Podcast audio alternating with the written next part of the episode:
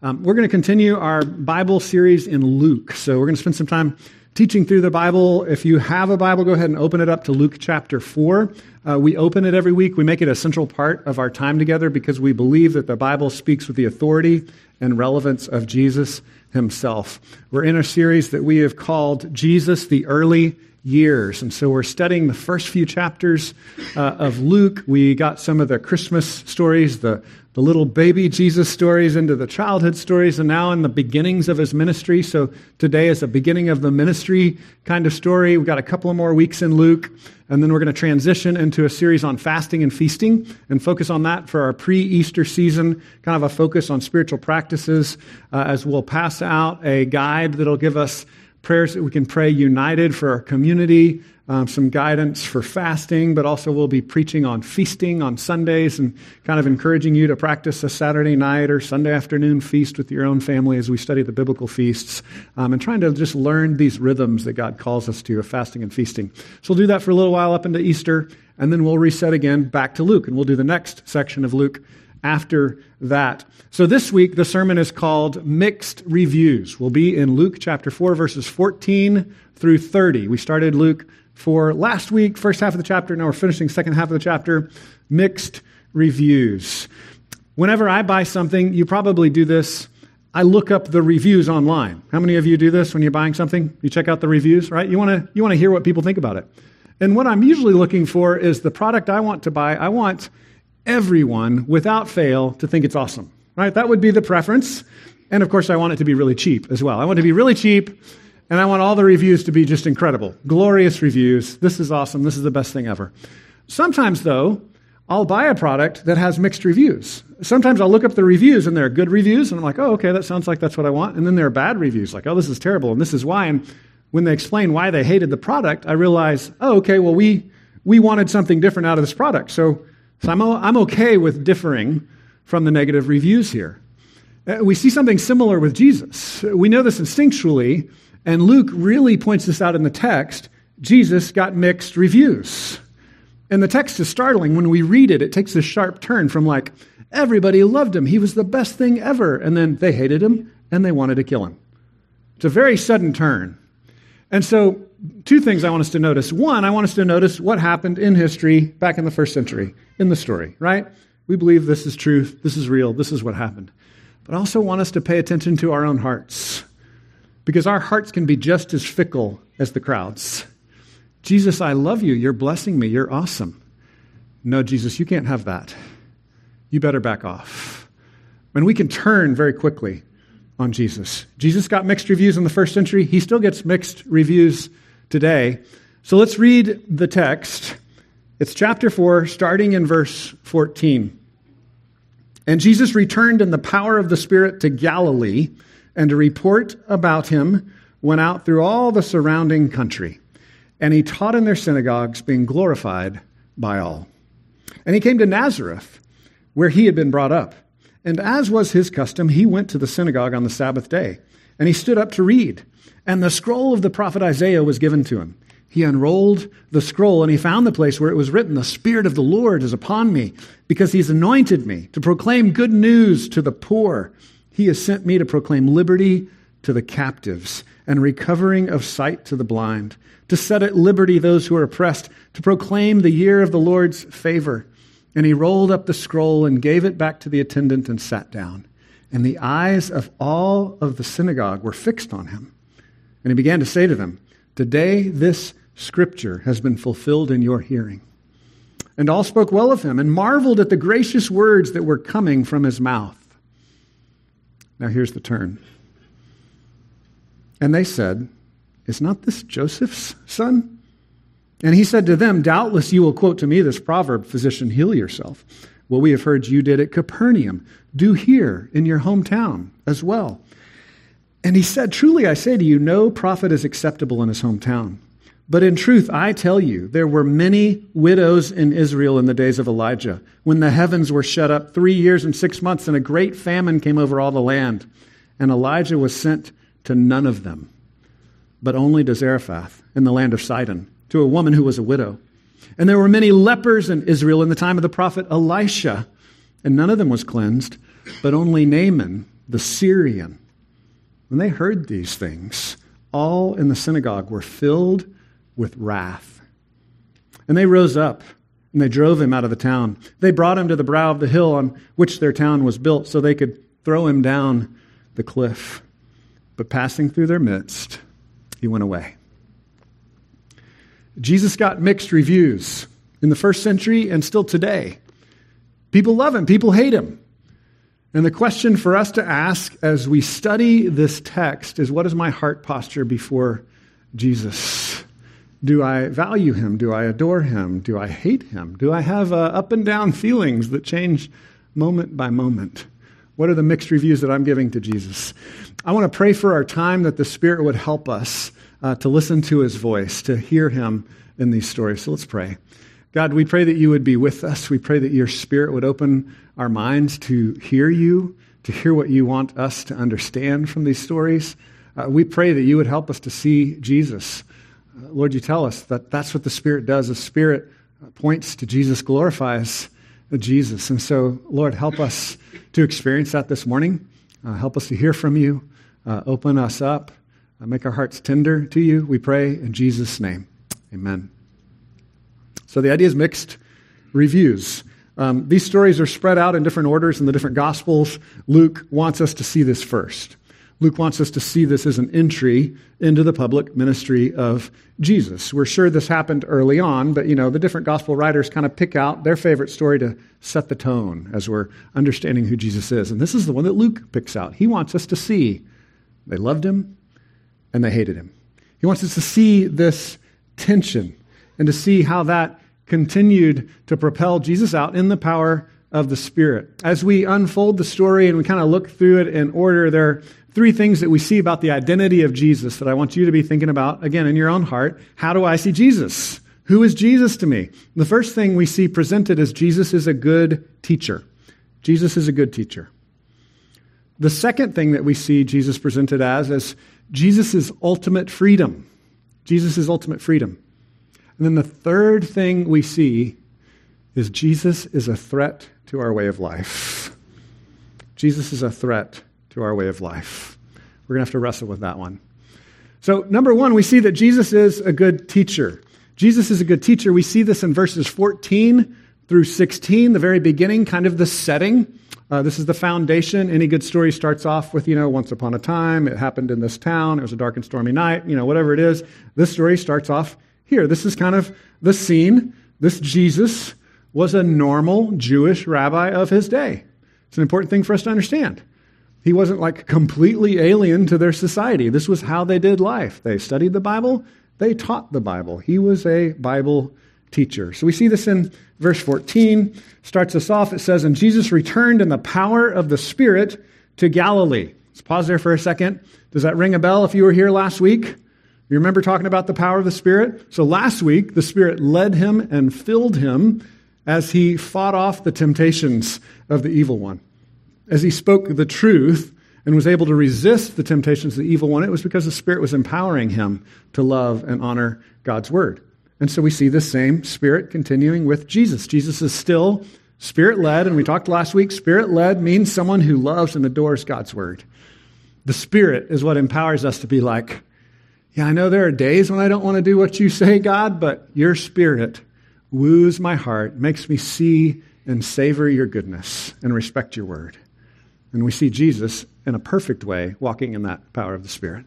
And so this takes him into his ministry in Galilee. Galilee's the region. We hear a lot about the Sea of Galilee. It's like a large lake in that area, so it would have been northeast of Jerusalem. There was a lot of mixture of Jewish people and pagan people around this area.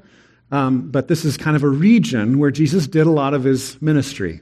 So it says he was in the area, and a report about him went out through all the surrounding country. A report, Greek word is fame, fame. Uh, we have the English word fame. So a story is spreading about him. News is spreading about him. I grabbed a picture here of a newspaper. Any of you ever seen one of these before? Do we have the picture of the newspaper? Raise your hand if you've seen one of these before. Okay, some of you have seen that. Okay, this is what um, ancient people used to read reports about what's happening in the world and in the town. Um, and this is how they would find out. This was before the internet.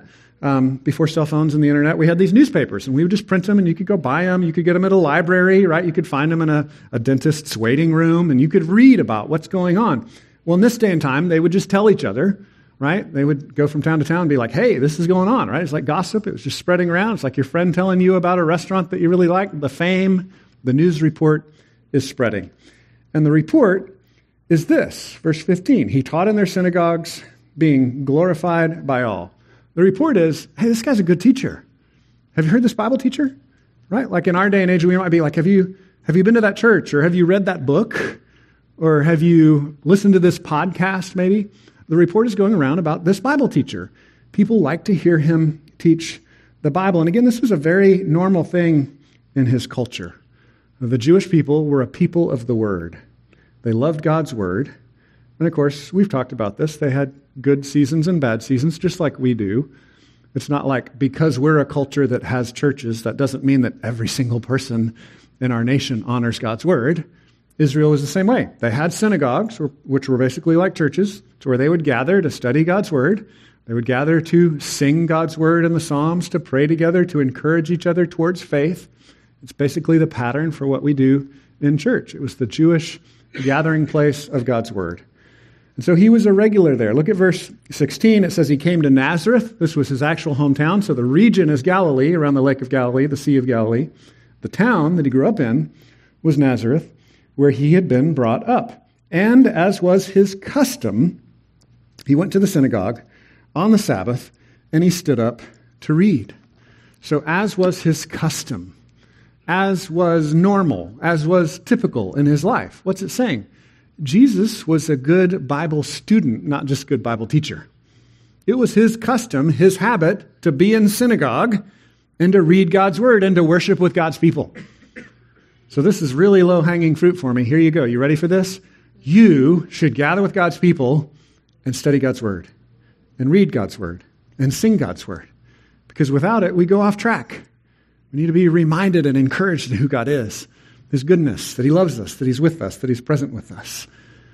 And we drift, but He is holy and He intercedes and He gives us direction, Torah, instruction, law. He says, No, go this way, don't go that way. That's, that's going to hurt you. I love you too much for you to keep hurting yourself. Go this way because I care for you. And God gives us guidance, and we find that guidance in God's Word. Jesus was a Jewish Bible teacher, a Jewish rabbi, and he was a Jew that loved God's Word, that studied it as well.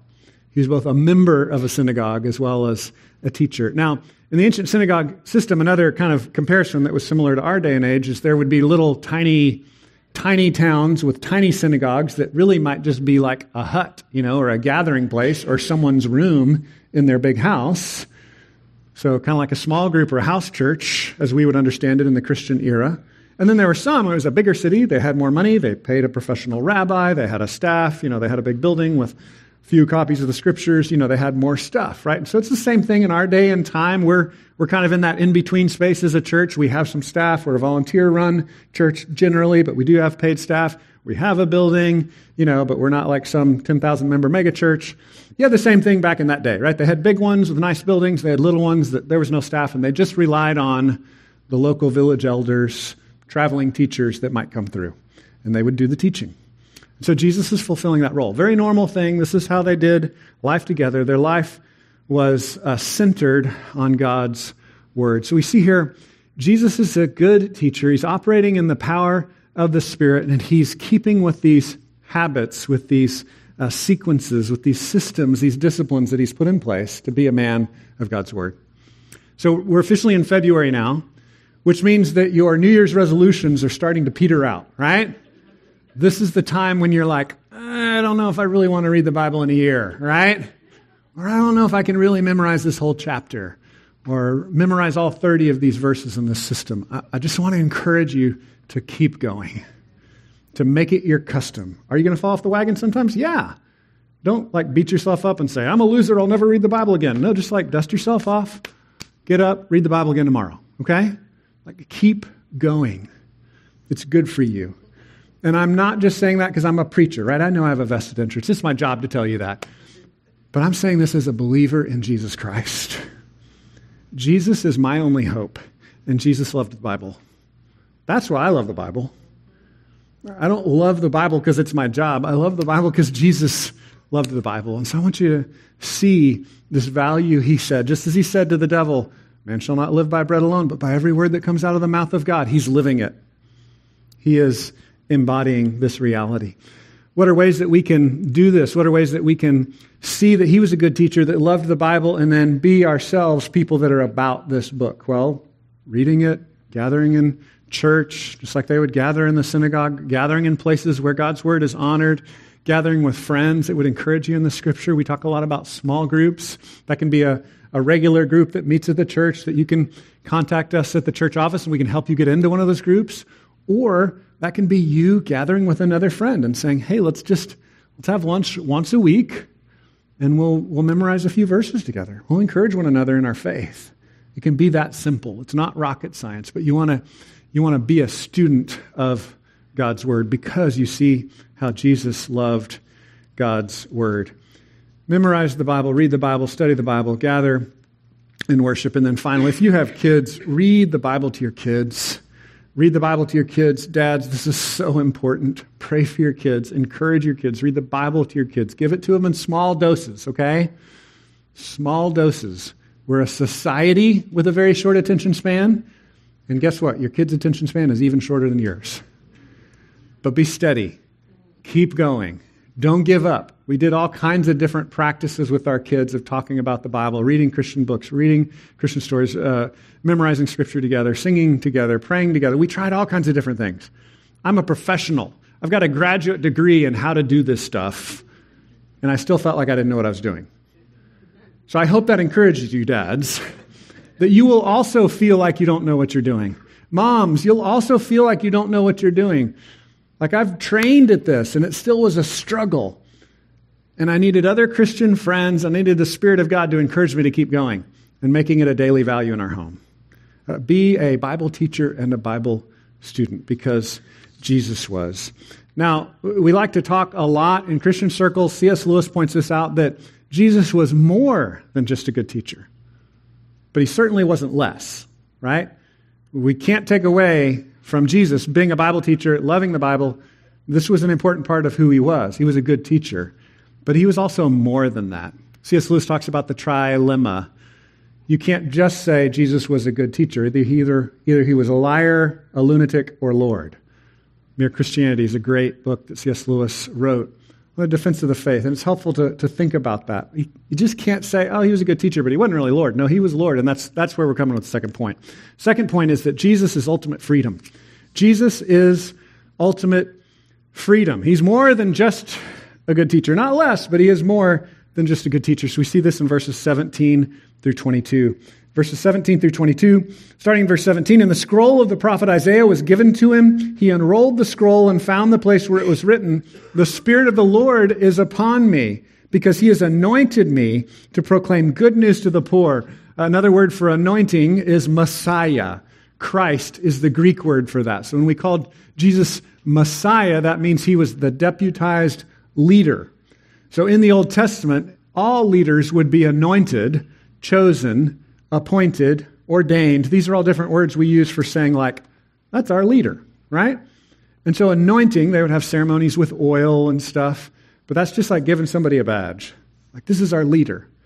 And the Old Testament prophesied that there was an ultimate leader, right? So, there, there are lots of, of little leaders. There were lots of prophets and priests and kings that were anointed, that were messiahs in some sense, but Jesus is the ultimate one there's this kind of like hard to believe, awesome future hero that's prophesied in Isaiah who's going to solve all our problems and set all the captives free and heal everyone and make everything awesome. Jesus unrolls the scrolls and says, Here I am. I'm that ultimate Messiah that is finally come. He's anointed me to proclaim good news to the poor. He's sent me to proclaim liberty to the captives, recovering of sight to the blind, to set at liberty those who are oppressed. That line comes from Isaiah 58. The rest of it's from Isaiah 61. To proclaim the year of the Lord's favor.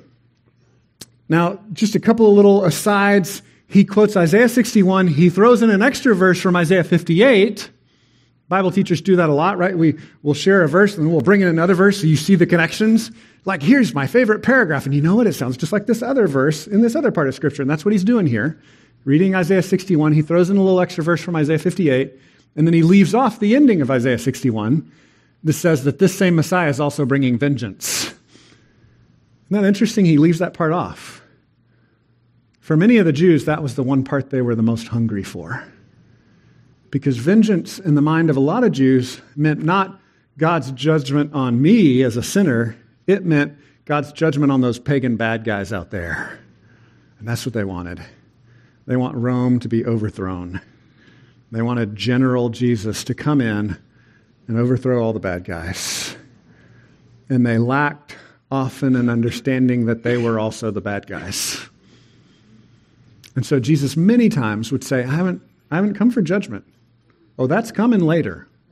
Jesus preached about hell. Jesus did talk about judgment, but he was like, this time, this era we live in, this is the time of God patiently extending grace. Jesus offering the terms of peace.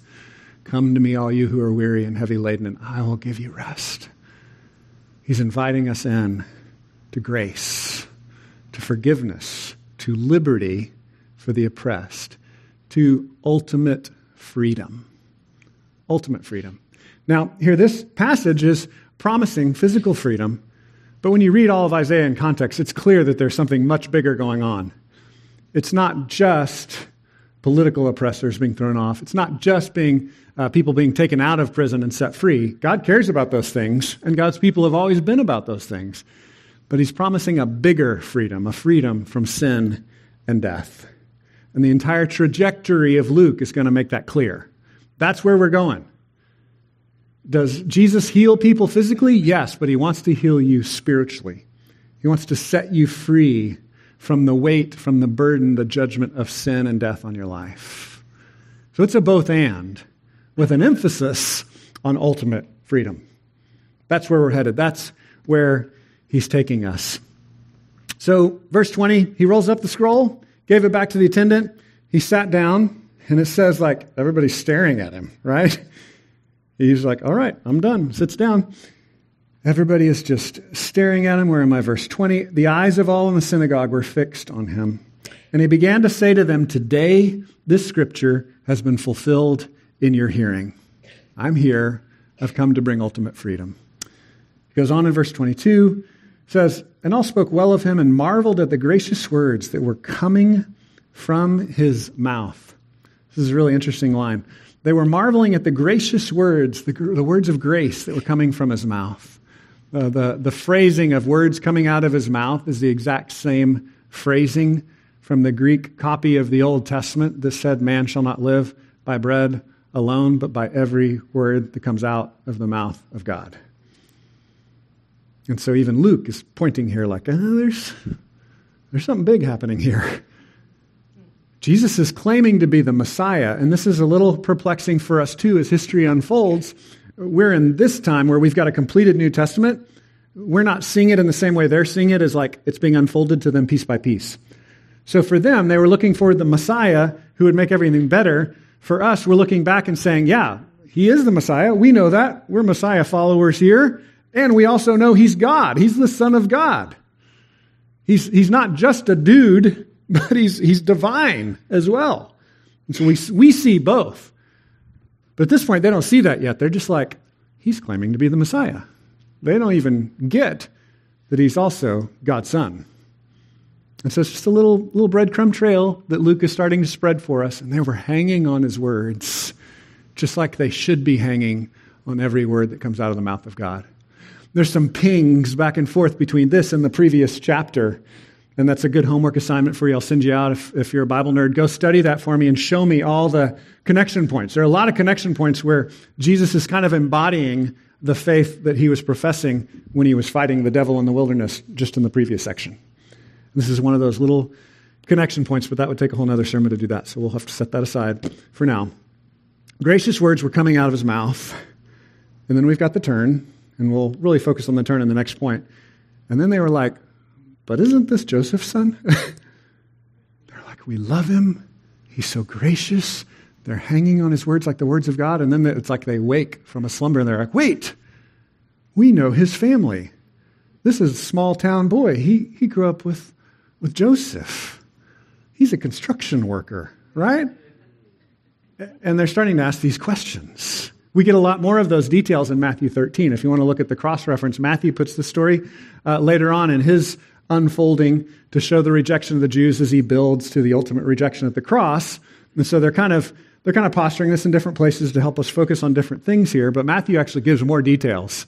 Instead of just, isn't this Joseph's son? Matthew gives all the other stuff they say, like, isn't this Joseph's son? Isn't this Mary's son? Isn't he a construction worker? You know, like they just say all kinds of stuff. They're like, this can't, this can't be the Messiah.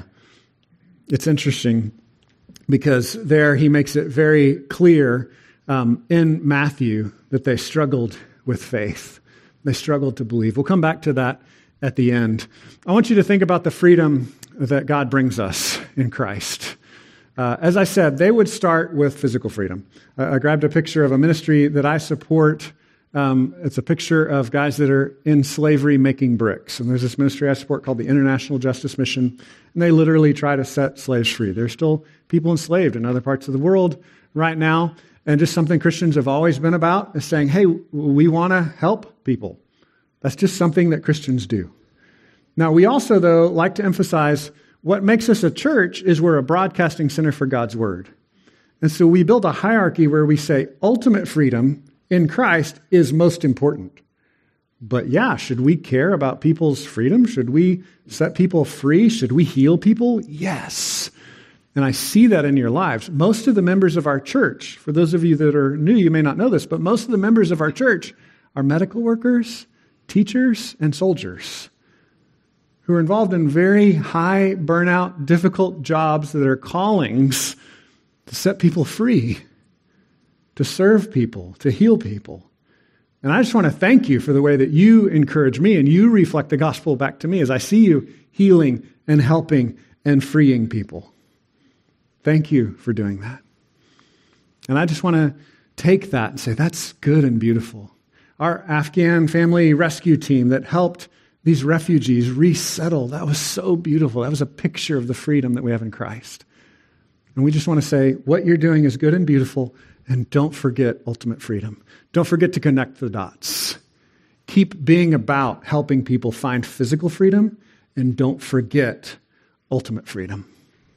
That's what makes a church different from the International Justice Mission or the YMCA or Hope Pregnancy Center or Foster Love Bell County, right? Like, we're about ultimately God's Word. And that's our first priority. But we believe as you are set free from sin and death in Christ, it's going to free you up to love God and love other people and be more about people's physical freedom, serving them, helping them in different ways. And as you pray and as you grow in your own faith, God's going to give you ways to do that. He's going to call you to different things in your neighborhood or your workplace. But we should never forget the ultimate freedom, the freedom from sin and death. John 3:16 says this, "For God so loved the world that he gave his only son, that whoever believes in him should not perish, but have eternal life." This passage is a famous passage. Most of you have probably heard it before. Basic gospel passage that Jesus has offered for us for our freedom. That we're all sinners that have turned from God and we've actually enslaved ourselves to sin and death. The idols that we serve, whether it be comfort or respect or relationship or money or whatever it is that you struggle with and I struggle with, those idols are not kind masters. They make us slaves. And we've now put ourselves into oppression. And Jesus, by dying on the cross for our sins, absorbs the wrath of God, sets us free from that burden of sin. He died on the cross to absorb the wrath of God. He rose from the dead, proving that it worked. It wasn't just a good idea, but he actually rules and reigns as King of the universe. So you can trust him, that he is the one that will give you ultimate freedom. And as you embrace that ultimate freedom in Christ, that frees you up to both communicate that message of ultimate freedom to other people and to care about people's temporary freedom, physical freedom, comfort, health, and life, to be a good neighbor, to love those around you, which is a major theme in Luke. Luke's going to come back to this again and again. Jesus cared about outsiders. Jesus cared about the poor. Jesus cared about the people that nobody loved. Jesus cared about the lepers. Jesus reached out to people. But you know what his ultimate ultimate mission was? Was dying on the cross and rising from the dead to set us free from sin and from death. John 3:16 is really interesting because it ties into what Jesus was saying here in Isaiah 61 because John 3:16 says the son came to give you life and then John 3:17 says for God did not send his son into the world to condemn the world but in order that the world might be saved through him. So just like Jesus was like, Here I am, I've come to set the captives free, and the day of vengeance is not yet. He leaves that part out. That's going to come later. I've come to set the captives free. Have you found ultimate freedom in Christ? Are you sharing that ultimate freedom with the people that you're serving? The people that you may be setting free from their physical bondage, are you also sharing the good news of Jesus being the reason for that hope? that their physical freedom is just a little picture of what they could have in Christ. Third point Jesus is a threat to our way of life. Jesus is a threat to our way of life. They turn on him. Wait, isn't this Joseph's son? And it starts to go in a whole new direction. Um, two questions I want you to be asking yourself What are you unwilling to let go of? And then another way to say that is what makes you want to throw Jesus off of a cliff. I grabbed a picture online of cliffs in Nazareth. Uh, it's high, rocky place. There are cliffs everywhere. Uh, we're hoping to go to Israel actually this summer to study this, so then I can teach the second half of Luke with a little more knowledge for you. But uh, haven't been there yet. But I found this online. Google promised me this is really in Nazareth. There are cliffs there and they're like, we're gonna we're gonna throw him off. We're to lynch him. We're to kill him. Question is, why? Why did they, why did they turn, him on, turn on him like that? Uh, my thesis is that it's because Jesus is a threat to our way of life. A true believer says, Yes, Jesus, my life is terrible, and I need death and resurrection. And those that resist Jesus are like, No, I'm going to hold on to my life and keep you at arm's length because you're a threat to my way of life. My life is all I've got. New Testament again and again says, you need to lose your life to find it. You need to be willing to trust Him. Open up those hands. Let go of that death grip you have on those idols. Jesus is a threat to our way of life. Let's, let's look at verse 23. So, 22, they're like, wait, isn't this Jesus' uh, Joseph's son? Verse 23 he said to them, Doubtless you will quote to me this proverb, Physician, heal yourself. This is a little echo, just kind of a saying of the day. The idea is like, hey, if you're so great, why don't you help yourself out, right? They mocked him with similar words when he was on the cross at the end of this book, Luke 23. If you're the Savior, why don't you save yourself? So there's a kind of a foreshadowing here. It looks like this, this is where this is going. You're like, why don't you heal yourself? Physician, if you're so great. Still, we're kind of confused because they just loved him one verse ago, you know, so we're like, what, what's happening? And so he says, You're probably going to say this to me, physician, heal yourself. What we've heard you did at Capernaum, do here in your hometown as well. So Jesus is now giving the explanation. They wanted more of the tricks. You're like, we heard you healed a bunch of people in Capernaum, the next town over. This is your hometown, man. Come on. Pay up. We want some of the blessings. We want the Messiah that makes everything better for us right now. We don't want to hear about your critiques of our heart posture before God. We just want stuff. Why don't you heal us? This is what we have heard you done in Capernaum. Do here in your hometown as well. Verse 24 said, Truly I say to you, no prophet is acceptable in his hometown. Now he's going to go on to give them even more context, and this is where they're really going to get angry. Verse 25. But in truth, I tell you, there were many widows in Israel in the days of Elijah when the heavens were shut up three years and six months, and a great famine came over the land. So, context for those of you that haven't gotten this far in your yearly Bible reading plan. First and Second Kings is some really depressing territory for you. It's coming soon. And in that depressing territory, we have these two little glimmers of hope, these two prophets named Elijah and Elisha. Elijah means God is Yahweh, Elisha means God is salvation. Uh, and so these two prophets come along later, and they come to an Israel that's just falling apart. It's like pick your zombie movie or your post apocalyptic movie. That's kind of what Israel was like. They hated God. They were rebelling against Him. They weren't trusting Him. Everything was falling apart. Everything was terrible. It was murder and mayhem. It was disgusting. So Elijah and Elisha come in and they're rebuking the leaders. They're calling people back to repentance. They're calling people to turn their hearts back to God. And he's like, Yeah, remember that? Israel was really bad and didn't love God? Remember that? He's saying, You're like them. He says there were many widows in Israel, but what did God do? God sent Elijah to go take care of the widow outside of Israel, the pagan, in the land of the Philistines, Zarephath, Sidon. He sent Elijah to go heal that widow. They're like, What are you saying about us? We just asked you to heal us. And you're saying, You know what? I'm more like Elijah, who rebuked the disobedient Israelites and went and healed the pagans. Then he goes on and he digs himself in deeper. Verse 27. There were many lepers in Israel in the time of the prophet Elisha, and none of them was cleansed, but only Naaman the Syrian. So, widows, God chooses to heal the widows that are pagans, the bad people. And then lepers, God chooses to heal the pagan general, the warlord that would have been killing and destroying the Israelites. God says, Go heal those people. Isaiah continually says the Messiah is not just there to save Israel, but he's there to transform Israel into a light to all the ethnic groups, a light to the Gentiles, all the nations, all the tribes, all the people. And Jesus is saying, That's my mission. And you're only on board my mission if you recognize your need for salvation.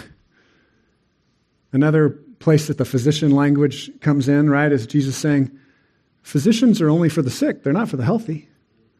So, Nazareth, if you think you're healthy and you just want some tricks, but you don't recognize your need to submit, to repent your own sin before God, I'm not going to just pass out physical healings here. I'm going to move on to the pagans. I'm going to move on and share the good news with other people.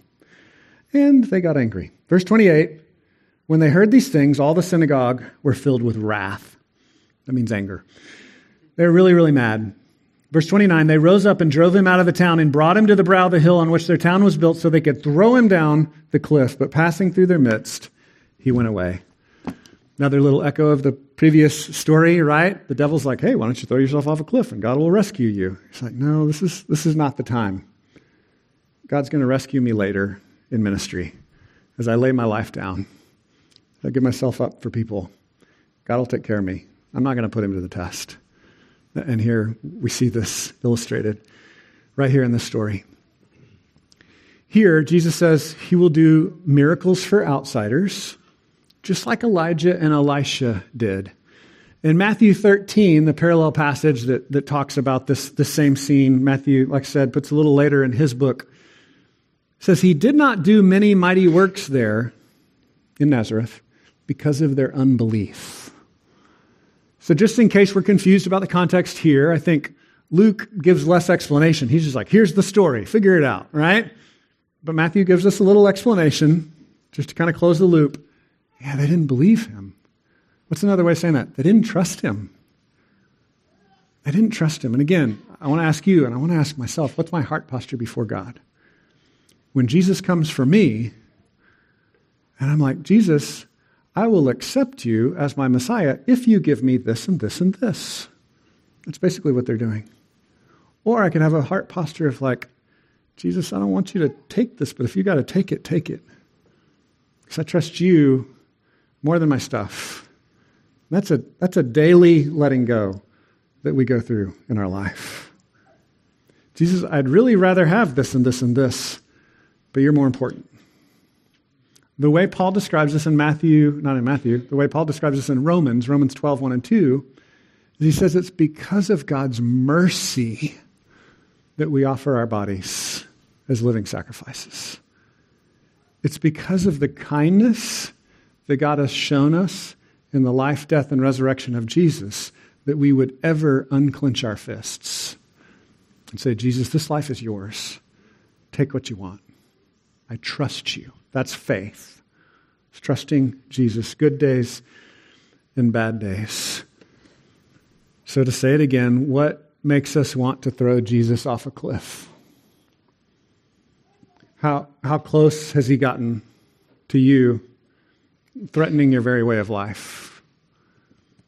Are you following Jesus as long as he doesn't touch your hobbies, your comfort, your relationships, your respect, your money? Or are you laying it all out, saying, it's just, it's yours, you're in charge, I trust you, take it?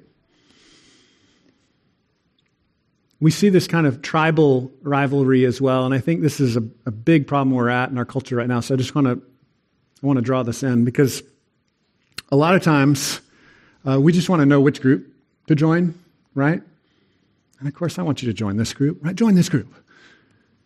But Jesus says, no, just follow me. That's what Jesus says. I want you to make Grace Bible Church great, and then the rest will work itself out. Jesus says, no, trust me. If Grace Bible Church is a part of that story, great. If not, great. Follow Jesus. Follow Jesus.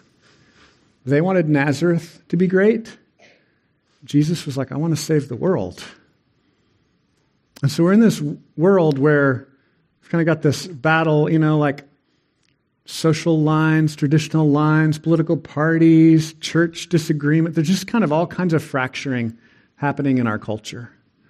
And of course, you, me, we could have conversations like, yeah, I line up with this group more than that group. Of course, we do. There's just kind of a practical necessity of like, I got to row with somebody. I'm going to row with these guys or these guys. We have to make those choices.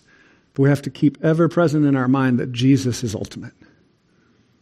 Jesus is ultimate. We can't hold on to our tribal affiliation more than Jesus. Jesus taught these confusing combinations of things. And we'll see this worked out throughout Luke as we continue to study it. Jesus taught obedience to the moral laws of the Jews and radical generosity to outsiders, to the bad people. He taught both. In our culture, we're like, pick one. You got to pick one. Which side are you on? Jesus taught both. Another way of saying this is Jesus taught love for God's word and love for broken, poor, messed up people. He taught both. We don't get to pick one or the other. Jesus is a threat to our way of life. Jesus is a threat to our tribe. Jesus is a, a threat to our salvation by association with the right people. Jesus says, Come and follow me. I'm your only hope. That's what Jesus is calling us to. We need to wrap up here. I added five minutes. You got five bonus minutes from the earlier service. Aren't you glad? Thank you. You're welcome. Um, Jesus gets mixed reviews today and in the first century. It's the same. People love him, people hate him. And again, if we're honest, that changes moment by moment in our life. What renews us to be able to see that he is good is going back to the story, going back to who Jesus is, taking our eyes off our circumstances and saying, okay, Jesus, you're my only hope. Yeah, I'd, I'd prefer this, this, and this, but you're my only hope. Jesus came to his own people, and his own people rejected him. John describes this in John chapter 1. He just, he just leads with this, right? So Luke is kind of unfolding the story. Luke's just showing us what happened. John is explaining a little more. John's like, hey, this is the situation. He made the world, but the world didn't recognize him. He came to his own, but his own did not receive him. But then John still is dangling that hope and says, Yet to all who received him, to those who believed in his name, who trusted him, he gave the right to become children of God. And so I just want to encourage you that he's worth it. That, yeah, it's hard for all of us to let go of those things that have brought us comfort. I appreciated so much Will sharing just from their own life. When you have things stripped away that have made life normal for you. My wife and I have been through a lot of that the last couple of years as well. You have to re ask yourself at every stage of life Am I, am I holding on to my security or am I going to hold on to Jesus? If you trust Him, He will take care of you. Let me pray for us. God, we thank you that you love us. We thank you that you embrace us in Christ even being so fickle, giving mixed reviews, being unreliable ourselves, Lord, you're reliable.